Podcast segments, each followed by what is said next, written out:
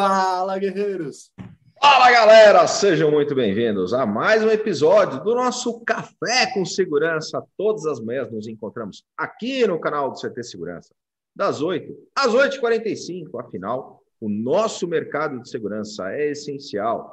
Hashtag somos essenciais.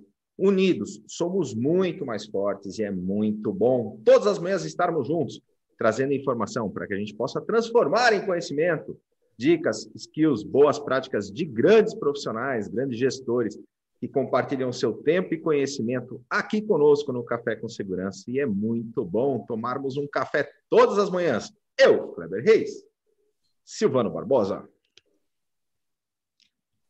a nossa mascote, a Eusébia Matoso.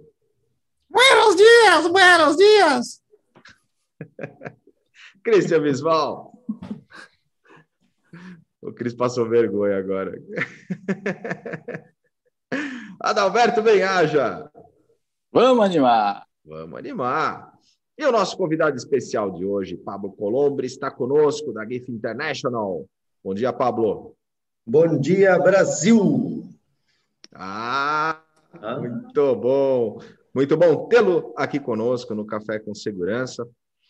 A gente que está transmitindo para o YouTube, youtube.com.br CT Segurança. E aqui no YouTube, Pablo, nós temos as regras de ouro do Silvano Barbosa. As regras Silvano. são do YouTube, eu sou só o portador, então vamos lá. Então, porta-voz das regras de ouro. E antes das regras, batemos 15 mil inscritos. 15 mil 15 inscritos mil. orgânicos no canal. Aê! legal, hein? Muito obrigado a todo mundo. Ou seja, Sexta-feira tem sorteio da Echo Dot, da Amazon Alexa. Boa. Nem é, é, sorteio, não é sorteio, é prêmio. É prêmio, é prêmio. Eu falei prêmio. prêmio, você ouviu o prêmio. Esse não é o prêmio que você está pensando. Olá, pessoal, você que está aqui nos acompanhando, que já é inscrito no nosso canal, muito bom. Se não, se inscreve nesse momento e ative também as notificações prestando atenção para deixar no modo todas, no personalizada, para ter certeza que você vai ter acesso a tudo que a gente lança aqui no dia a dia. E também aproveita para deixar o seu like, isso tudo ajuda muito a gente que está invadindo todas as praias ao redor do Brasil a continuar compartilhando o nosso conhecimento, o conhecimento dos nossos convidados, que sabem muito mais do que a gente, geralmente, para levar esse conteúdo para todo lado. Então vai lá, se inscreve no nosso canal, ativa as notificações e deixe o seu like. Tô bom. E no YouTube também nós temos o nosso chat. A galera chega cedinho aqui, Pablo. Interage conosco. Como estamos ao vivo, vamos ver quem que chegou por aqui. Cristian Visual, você está na auditoria? Sim. Sandro Schmidt, lá de Brusque, o nosso embaixador do desafio Guerreiros na Cozinha, chegou cedinho. O Gus, grande Gus Ditz. Bom dia a todos. Passando para deixar um abraço para o Pablito e para os amigos do CT Segurança. Everton Lima da PGB Security, o André Leandro lá da BRX Tech, Adriana Bezerra da Silva está com a gente também, Leonardo Simonetti, Demarque Clear Zone Brasil na área, Rodrigo Camargo, Roberto Coletti, bom dia, Cafés com Segurança com o nosso chefe da ASIS International. Aê, grande Colete. Coronel Sérgio Viana, todas as manhãs conosco, lá de Recife, Pernambuco. Alan Silva está com a gente também, o Paulo Bonfogo, a Dulce Viana, o Rafael Filho, do Grupo GPS, o grande Eitan Magal está com a gente também. Renato Buiu, bom dia, amigos. 15 mil inscritos orgânicos, parabéns, CT. Vamos em frente. Vê o link por aqui, é isso aí, grande Buiu. Na sexta-feira, Pablo, por questões. A gente precisa investigar, Paulo. Eu acho que você é um cara. Porque o Buiu, ele acertava todas as sextas-feiras, ele acertava a pergunta da semana e levava o prêmio. Não é sorteio, é prêmio. Respondeu primeiro corretamente, leva. E aí a gente acabou. Só que ele também era um cara caridoso, então ele doava os prêmios que ele, que ele recebia. E aí a gente acabou criando na sexta-feira a pergunta do Buiu. Então ele veio para o lado de cá, ele que faz a pergunta. Por compliance, é ele que pergunta agora. É suspeita, então. É, pois é. é Bastante. Muito bom. O Jorge Custódio está com a gente também, lá da Piracanjuba, lá do Centro-Oeste, representado aqui, grande gestor do nosso segmento. Margarida Medrano está com a gente também. O professor Tianes, grande Tianes. Semana que vem a gente está juntos lá na live do professor Tianes, dia 25. Vamos falar sobre segurança perimetral. Diego da Sicur Distribuidora, Viane Pirojo, Hiro, está com a gente também. Bom dia a todos. O Douglas Carreteiro, Shindy Quiota, Cardnet Serviços Eletrônicos está na área. Rodrigo Martins, Alessiro, Daniel, o Odilo Ribeiro Neto está com a gente também. Galera, super obrigado pela sua audiência todas as manhãs aqui no Café com Segurança, gerando conteúdo, benchmarking, unindo o segmento e trazendo conteúdos relevantes, assim como toda a programação do CT Segurança. Como está a nossa programação do dia, Silvano Barbosa? Vamos lá, pessoal. Nós temos hoje uma programação bem legal. Depois do café, às 10 horas, nós temos um bate-papo com o pessoal da Aeriscan, hoje falando sobre LGPD aplicada à segurança com drone.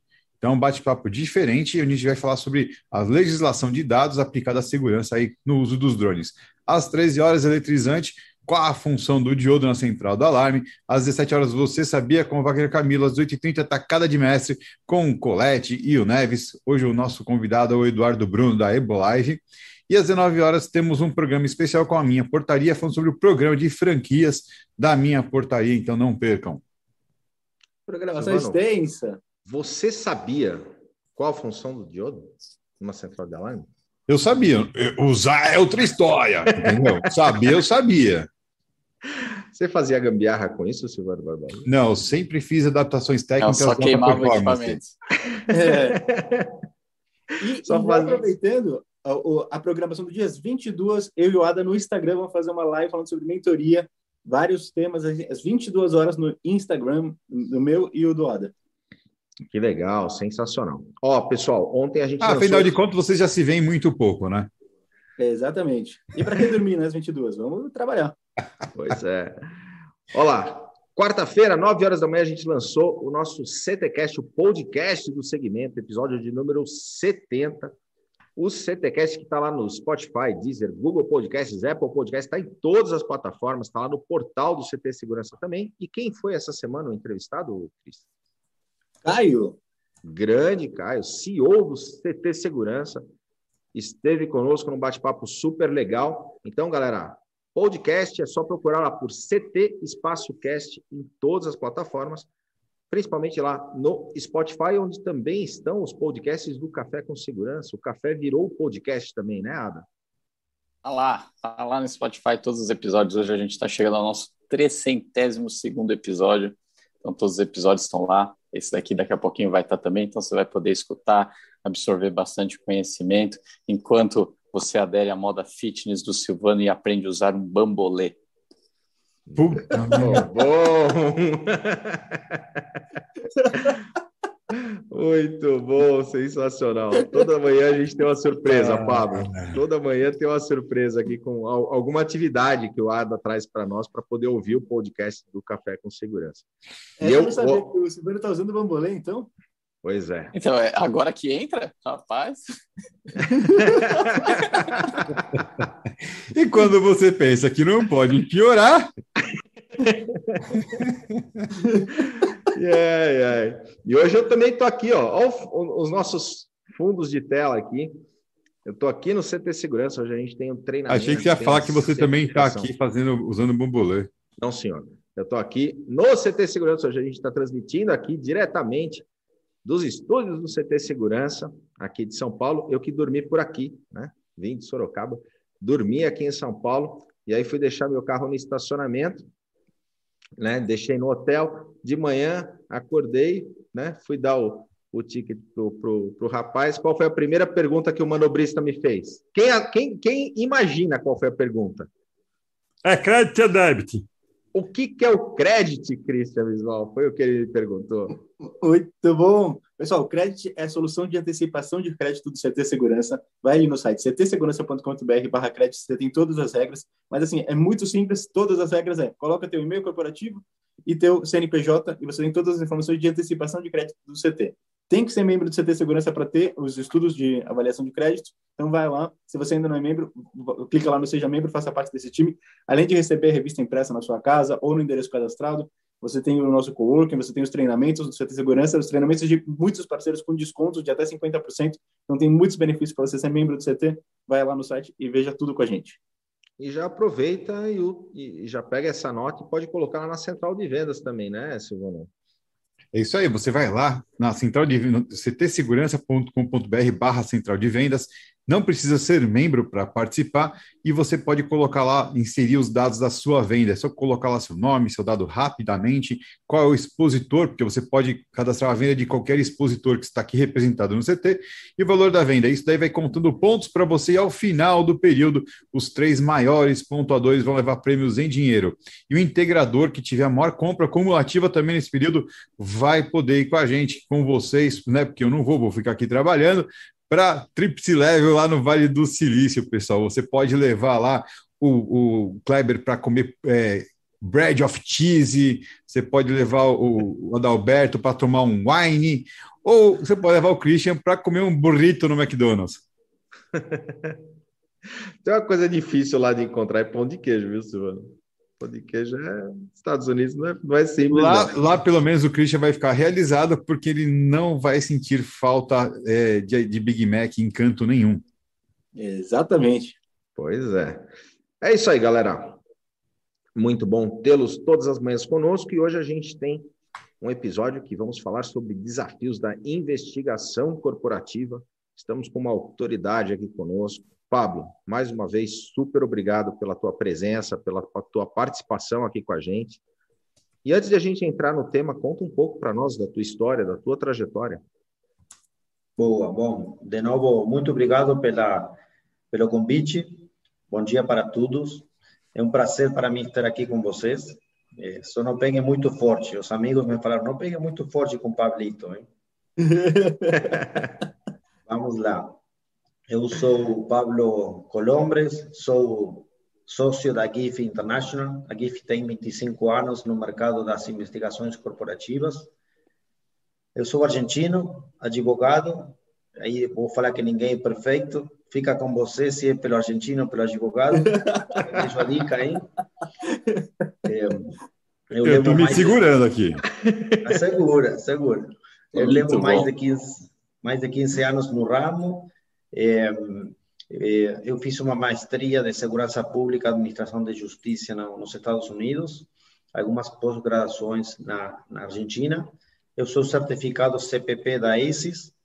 É, a GIF é uma empresa de prevenção e investigação de fraudes corporativos. Tem mais de 100 funcionários na América Latina e a gente atende todos os países. O nosso escritório maior está aqui em São Paulo. É, e, e eu trabalho de forma voluntária para esses faz muito tempo, e, que eu acredito que a parceria, networking e, e conhecer as pessoas é uma coisa muito importante nessa atividade. E Pablo, quando a gente traz esse tema, tem, tem, tem muitos mitos, tem muitas dúvidas, né? O, o que, que, é, o que, que é de fato uma, uma investigação corporativa? Boa. Bom, falando de mitos e realidades, não, eu acho que devido aos livros, o Horiguchi, que atrapalham nosso trabalho, eh, todas as pessoas acreditam ter um investigador dentro, né? uma curiosidade e demais. Então, eh, nosso trabalho, a gente fala que precisa de mais reconhecimento, não? Sempre que você está numa conversa, todo mundo tem um, uma intuição, uma coisa aí, né? Mas a investigação corporativa é muito mais que somente uma intuição. Né? Tem procedimentos, tem processos, eh, tem best practices, know-how, tem toda uma área específica que a gente tem que, que completar com isso e que a gente se, se forma muito para isso. Uma investigação corporativa eh, se faz para procurar evidências, né?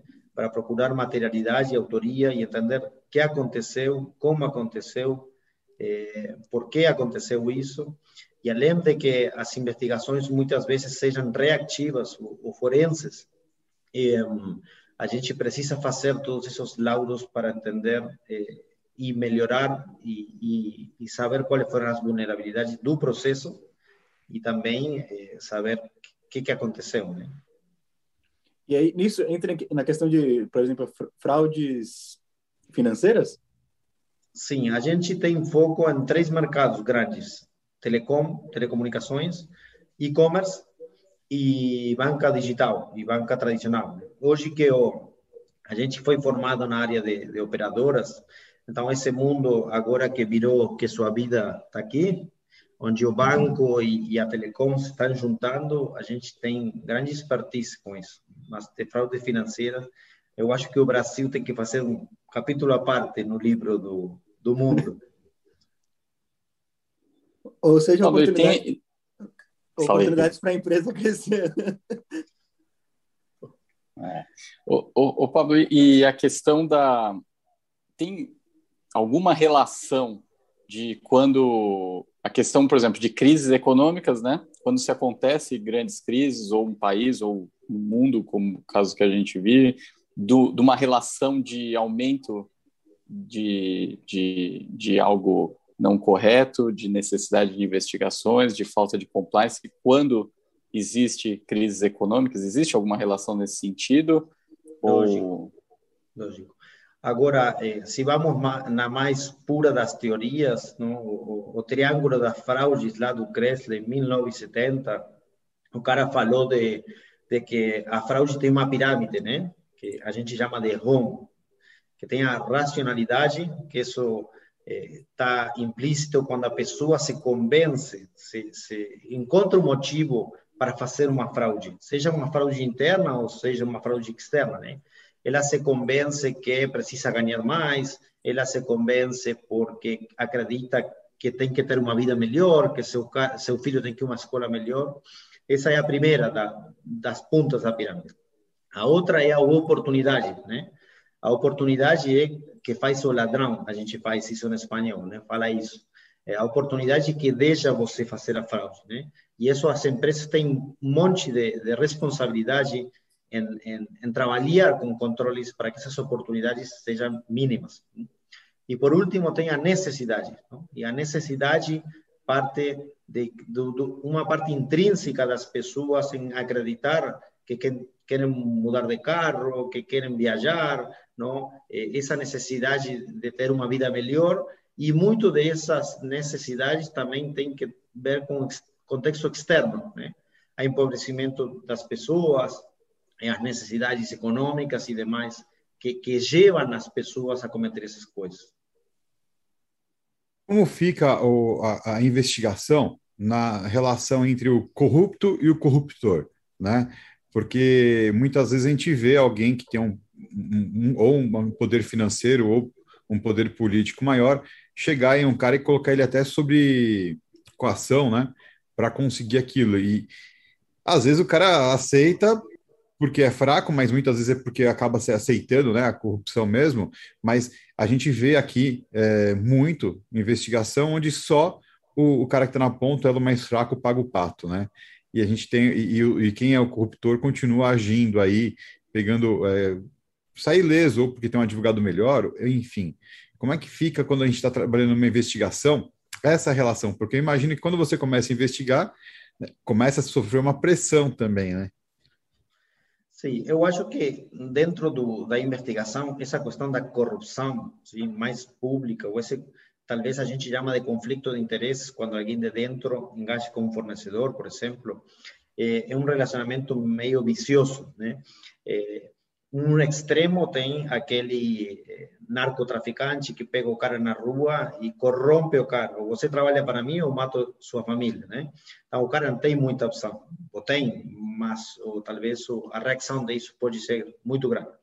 A questão de política ou de segurança pública, eu acho que, que é mais complexo. No âmbito público, é mais complexo. Mas nas empresas, eu acho que esse conflito de interesses tenta vai vai depender muito da política da empresa, sim. Tem empresas que querem saber o que aconteceu para tomar uma decisão, tem empresas que querem saber o que aconteceu para ir em frente numa ação criminal e tem algumas empresas que querem conhecer as pessoas. Não vai, vai depender muito disso.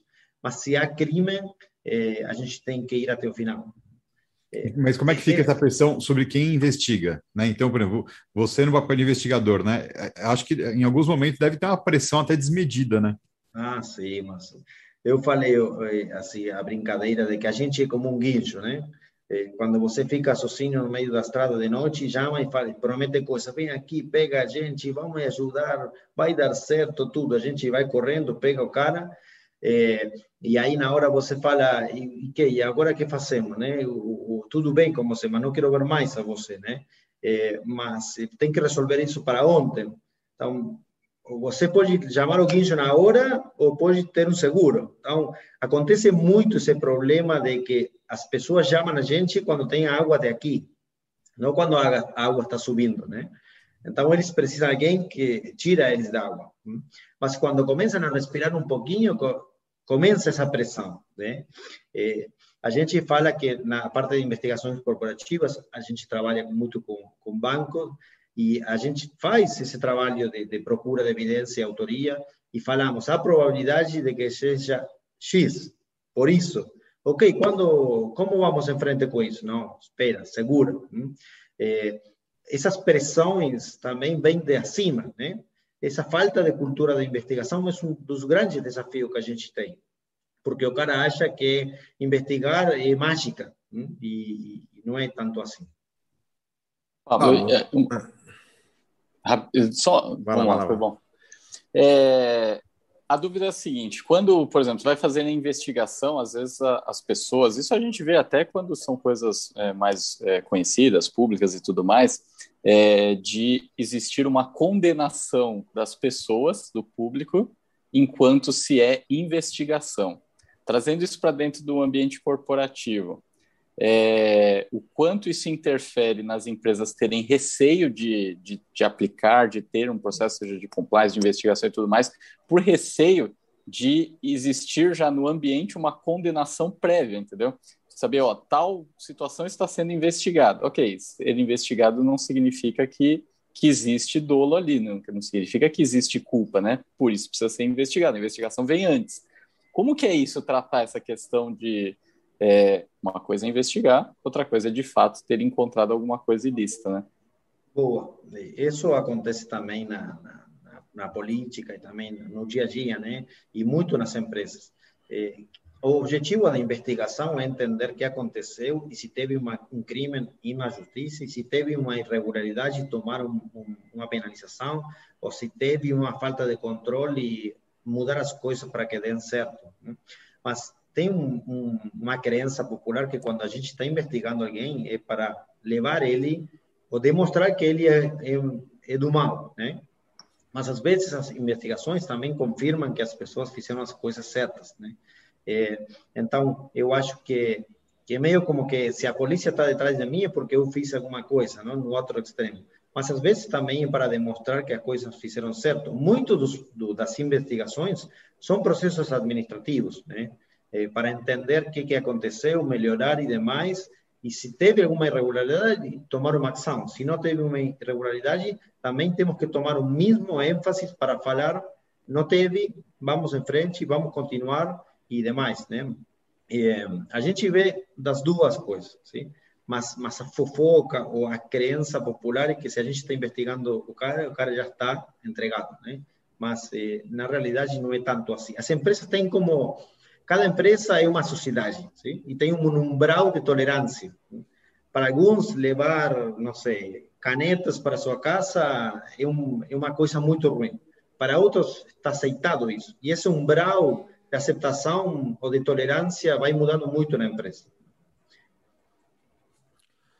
Ô Pablo, e é, quando a gente fala né, nessa questão da, da, da investigação, existe aí uma muitos gestores que nos acompanham aqui no, no canal é, e às vezes é incumbido a eles essa missão dentro da empresa por serem gestores de segurança. Ah, você é o cara da segurança, você é o gestor da segurança, tem um, um indício, alguma coisa está acontecendo de errada, né? Vai, vai a ele e, e nem sempre ele está preparado para assumir essa responsabilidade. E aí vem a minha pergunta: é, como equilibrar essa questão e tomar uma decisão? Se, se faz isso internamente, se contrata uma empresa especializada para se fazer essa investigação? Qual que é a tua visão a respeito? Bom, isso, esse ponto é muito importante, não? Eu acho que o gestor de segurança também muitas vezes é visto como o cara que resolve os problemas, né? Então, às vezes, quando você tem um problema que é uma investigação, joga no colo dele. Eu me formei e faço parte da área de segurança e, eu entendo que não todas as pessoas ou gestores têm as capacidades, os skills técnicos para fazer investigação. Assim como talvez eh, não podem fazer um planejamento de CFTV, de segurança eletrônica, e contratam uma pessoa para fazer. Assim como talvez não conhecem das novas tecnologias e contratam alguém para isso. Então, eh, eu acho que o gestor de segurança eh, tem que ter essa capacidade de poder entender até onde ele pode chegar e quando ele precisa de ajuda. Outra coisa que é importante, a maioria das áreas de investigação estão embaixo do CSO, não? de Chief Security Officer. Então, esse relacionamento entre segurança e investigação está meio junto. Mas que você seja um gestor de segurança não significa que você seja um bom investigador. Né?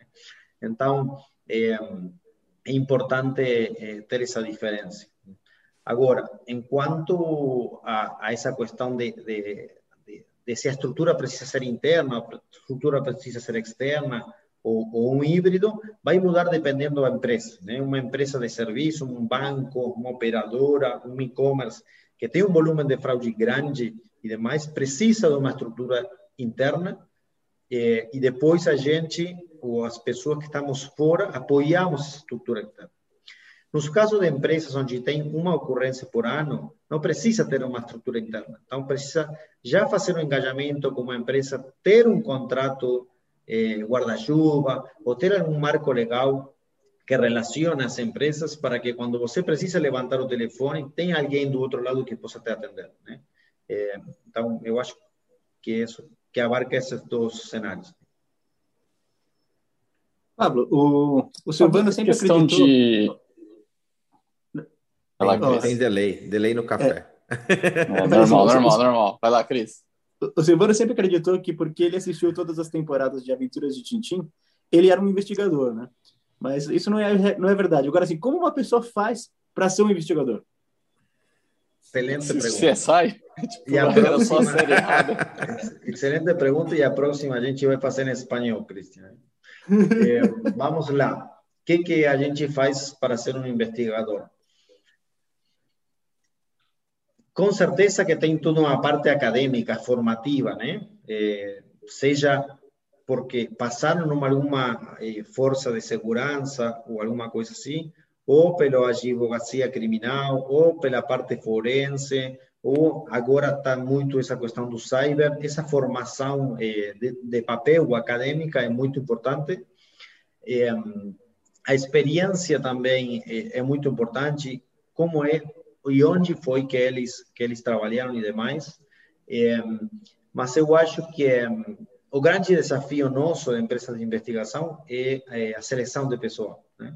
Como você sabe que a pessoa que você vai trazer tem todos esses skills e, e muitos desses skills são muito intrínsecos das pessoas, né? Essa curiosidade demais, essa essa intenção de querer saber mais, esse, esse brigar pela justiça das coisas, conhecer um pouco de tudo, mas não ser experto em alguma coisa muito definida, é, é um grande desafio que a gente tem. Mas quando me perguntam, Pablo, eu quero fazer o que você faz, como é que a gente faz, né? É, eu acho que, que está nessas carreiras técnicas que a gente pode nos formar na parte acadêmica, mas tem uma coisa que é talvez mais de, da pessoa em si, não? do jeito de ser raiz. Pablo, na é... questão de. É, eu tô com delay, né, gente? Não, eu vou rapidinho. Pablo, eh, Cristian ha malogrado muitas mulheres em Peru. Como é a jurisdição entre países em uma investigação? Boa pergunta. Temos um grande problema, sobretudo no mundo, mas também na, na, na América do Sul especificamente, de que cada país tem suas legislações, lógico, mas estão muito dispares uma da outra. É, a investigação privada, em alguns locais do mundo, você é uma profissão licenciada com habilitação e você tem um poder como de auxiliar da justiça. Então, as empresas te contratam com um contrato específico para isso e você faz parte como se fosse como um perito ou como um colaborador da justiça nesse sentido. Em outros países onde não tem essa licença, vai depender muito das limitações do trabalho, não? dos tipos de trabalho. Se um trabalho interno, se um trabalho externo e demais. Mas com o avanço das tecnologias e o problema da, de que seja desactualizada essa legislação, é, há um campo muito, um gap muito grande, um cinza muito grande. O que que a gente pode fazer e o que que a gente não pode fazer? Vai lá, Eu tô até quieto, que vamos deixar ele falar. Posso, Aquele silêncio para o Ada fazer a pergunta dele. Faça, Ada. Não, então, é, a minha pergunta era no, na, na questão do dia a dia da investigação, o quanto a questão ego das pessoas é, pode atrapalhar, quer dizer, isso a gente sabe que sempre pode, mas assim, na questão de como cuidar disso, como fazer que isso. Porque imagino que em algum momento tem tanto o posicionamento do investigador, obviamente, que precisa ser profissional e tal, mas é, sempre tem o, o, peso emocional, às vezes, é, e essa relação, que eu imagino que o investigador precisa sempre trabalhar com um nível de ceticismo alto, né? É, para que não as crenças dele ou as percepções sejam é, 100% verdadeiras, que de fato seja é, as provas que levem a, ao veredito da coisa. É, e do lado da, da parte investigada, da empresa ou da pessoa, ou do departamento investigado, é, imagino que também deva, deva rolar esse tipo de coisa é, do ego acima do fato exato que está sendo investigado atrapalhar. Eu entender se, se isso de fato acontece, atrapalha, se não. Se... Boa, boa pergunta. Eu acho que o ego atrapalha sempre, hein? não só na investigação. É, então, é, é, é, mais um problema que a gente tem, um desafio, mas é de relações humanas, né? Enquanto investigador, a objetividade dele é, um grande skill. Hein? Quando você tem um, processo de investigação e você se envolve ao nível de te afetar emocionalmente, de acordar de noite pensando no, no que aconteceu, de, de querer pegar a ele, estou ah, fazendo historinha, não? De ter pegar a ele só para satisfazer seu ego, porque há uma, há uma briga, né, de egos entre o mala e o detetive, vamos falar, né? O investigador, porque aí é uma carreira, uma carreira de, de entender como que eu sou mais esperto dele para ele pegar a ele, ou como ele é mais esperto para fraudar e que ninguém pegue a ele. Então, o ego é uma coisa que a gente fez, está eh, tá aí o tempo todo. Tem aquela filme Catch Me If You Can, de Leo DiCaprio, fala muito disso, não? O, a, essa interação do ego entre investigado e investigador e como eles tinham essa paranoia com isso. Eu acho que quando o investigador coloca emoções, eh, a gente precisa afastar um pouco ele do, do trabalho. De fato, a gente faz isso é, e, e, tentamos focar sempre com objetividade. O ego do cliente é mais difícil ainda. É, é, mais difícil porque você está mergulhando em alguma vulnerabilidade, você está mergulhando em alguma coisa que aconteceu que com certeza ele não quer ter que tinha acontecido isso, né? É, é como o médico, eu sempre falo, é, você vai no médico e fala que tem dor de costas, mas o que doe é a perna e o cara começa errada a conversa, né? Ou também tem cliente que te chama e te fala, ok, eu quero que você esteja nessa, nesse trabalho fazendo isso amanhã, tá bem? Você me chamou para fazer consultoria ou para fa fazer o que você quer que eu faça, né? Então, começam essas conversas, o cliente que fala, eu já sei o que aconteceu, foi, foi Pedrinho, né? E, a gente fala, ok, beleza, então, por que a gente está aqui?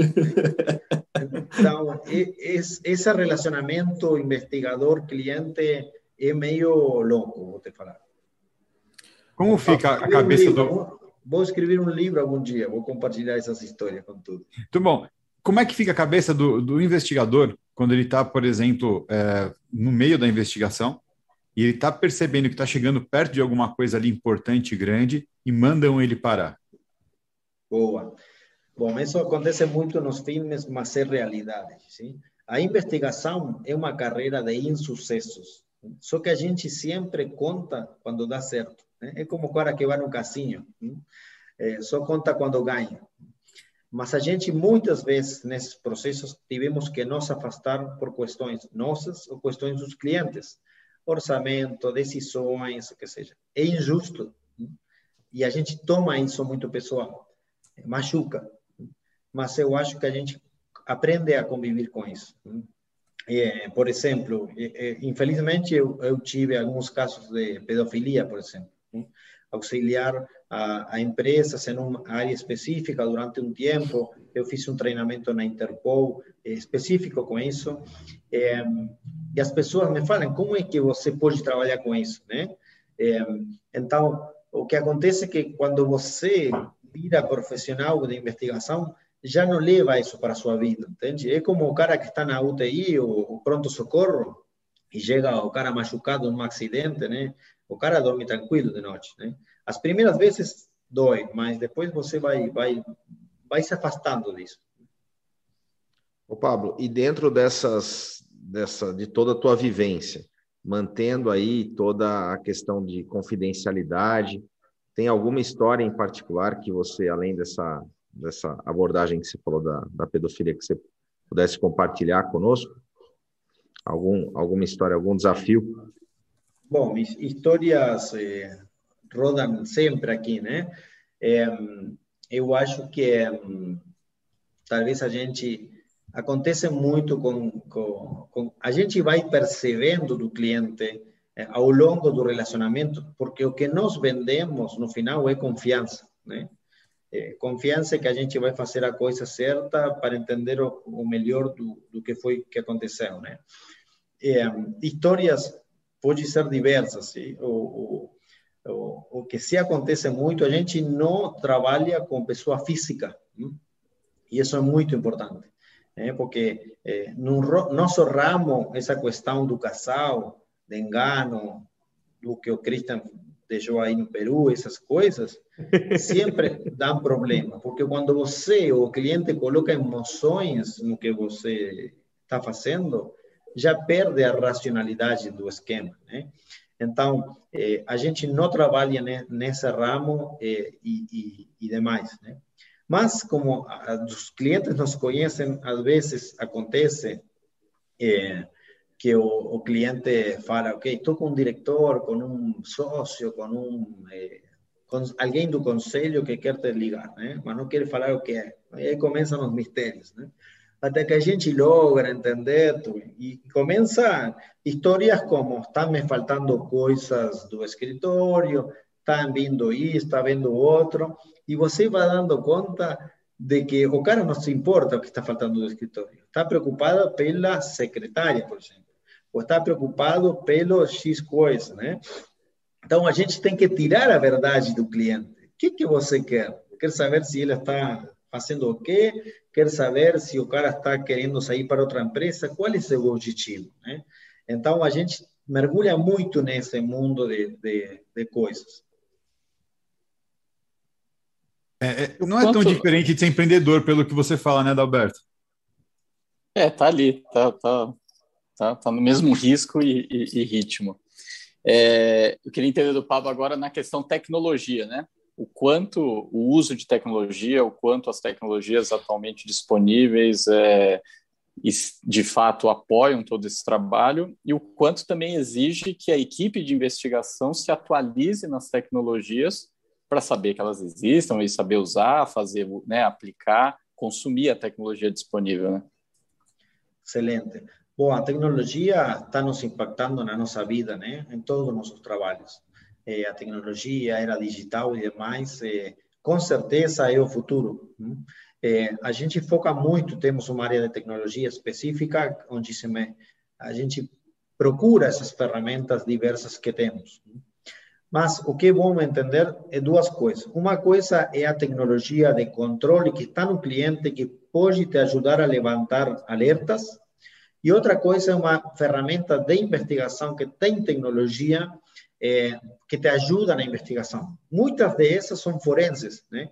Hoje é, acontece que o avanço da tecnologia da investigação está mais atrelado à parte forense ou de monitoramento.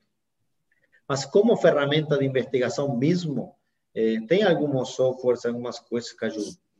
A coisa importante para se lembrar aqui, e, e os americanos sabem muito bem isso, do, do do 11 de setembro, é que você pode ter a melhor tecnologia do mundo, mas ainda o análise, o olho humano do analista, o critério e demais, ainda até hoje, né, com a inteligência artificial, depois vamos ter que ter outra conversa.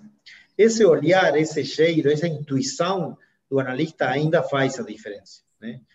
A tecnologia vai te ajudar para cruzar dados daqui com dados daqui, mas o analista vai falar que pegar daqui, que pegar daqui. Eu acho que é, não focaria 100% na tecnologia, mas sim eu acho que é importante estar bem e usar essas ferramentas para o dia a dia. É, a Josefina Borg, que já participou com a gente aqui em alguns programas, ela sempre levanta isso, né? Tem tecnologia, tem muita forma de fazer, mas a análise ainda é humana. Isso, isso. A Josefina trabalha com a gente, é um profissional muito bem qualificado. E o Tiago coloca para nós, o Tiago Evangelista coloca: processos operacionais mal definidos trazem risco à investigação? Boa. Quando a gente, quando a empresa nos chama porque teve um problema, a gente se encontra com cenários diversos, né? Tem empresas que têm políticas, tem empresas que têm procedimentos, tem empresas que têm processos, tem empresas que têm isso, mas não cumprem nenhum. E tem alguns que não têm nada. É, então, o que acontece é que, às vezes, a gente é chamado para uma investigação, e, mas há coisas básicas que a empresa deveria ter cumprido que não, não acontecem. Não? E isso dificulta muito nosso trabalho. Mesmo quando a gente, através do advogado criminal, apresentamos no, no, na esfera pública, eh, a gente recebe questões como: mas se você não controla o básico, o que, que vem me trazer aqui? Sim?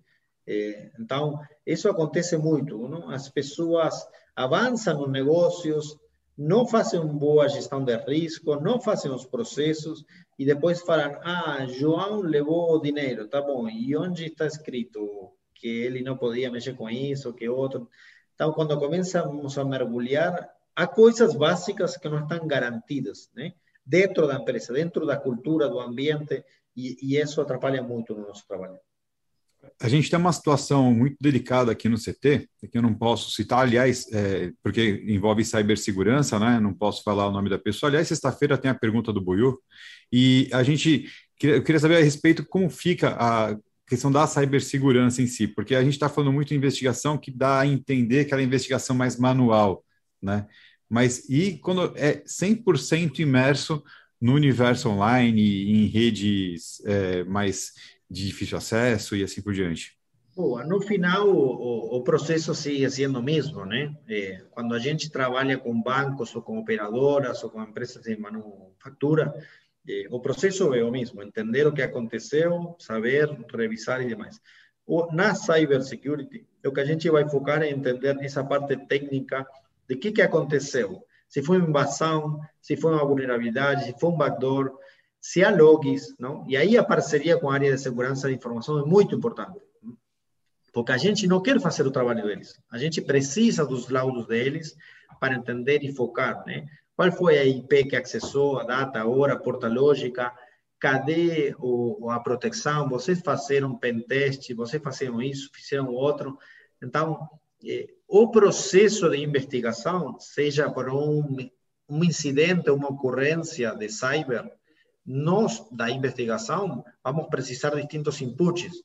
A área de segurança de informação talvez pode aproveitar isso para entender o que aconteceu. Porque você pode ter o melhor sistema do mundo, né? qualquer coisa, mas ainda, eu tinha um amigo que falava, as fraudes entram e saem caminhando das empresas. Né? Na cadeia de responsabilidade, na cadeia, o eslabão mais débil quebra e muitas vezes é a pessoa. Você pode ter o melhor firewall, mas se a pessoa abrir a porta, acabou o firewall. Pablo, quem quiser entrar em contato com você, saber mais sobre o seu trabalho, faz como? Temos um site é,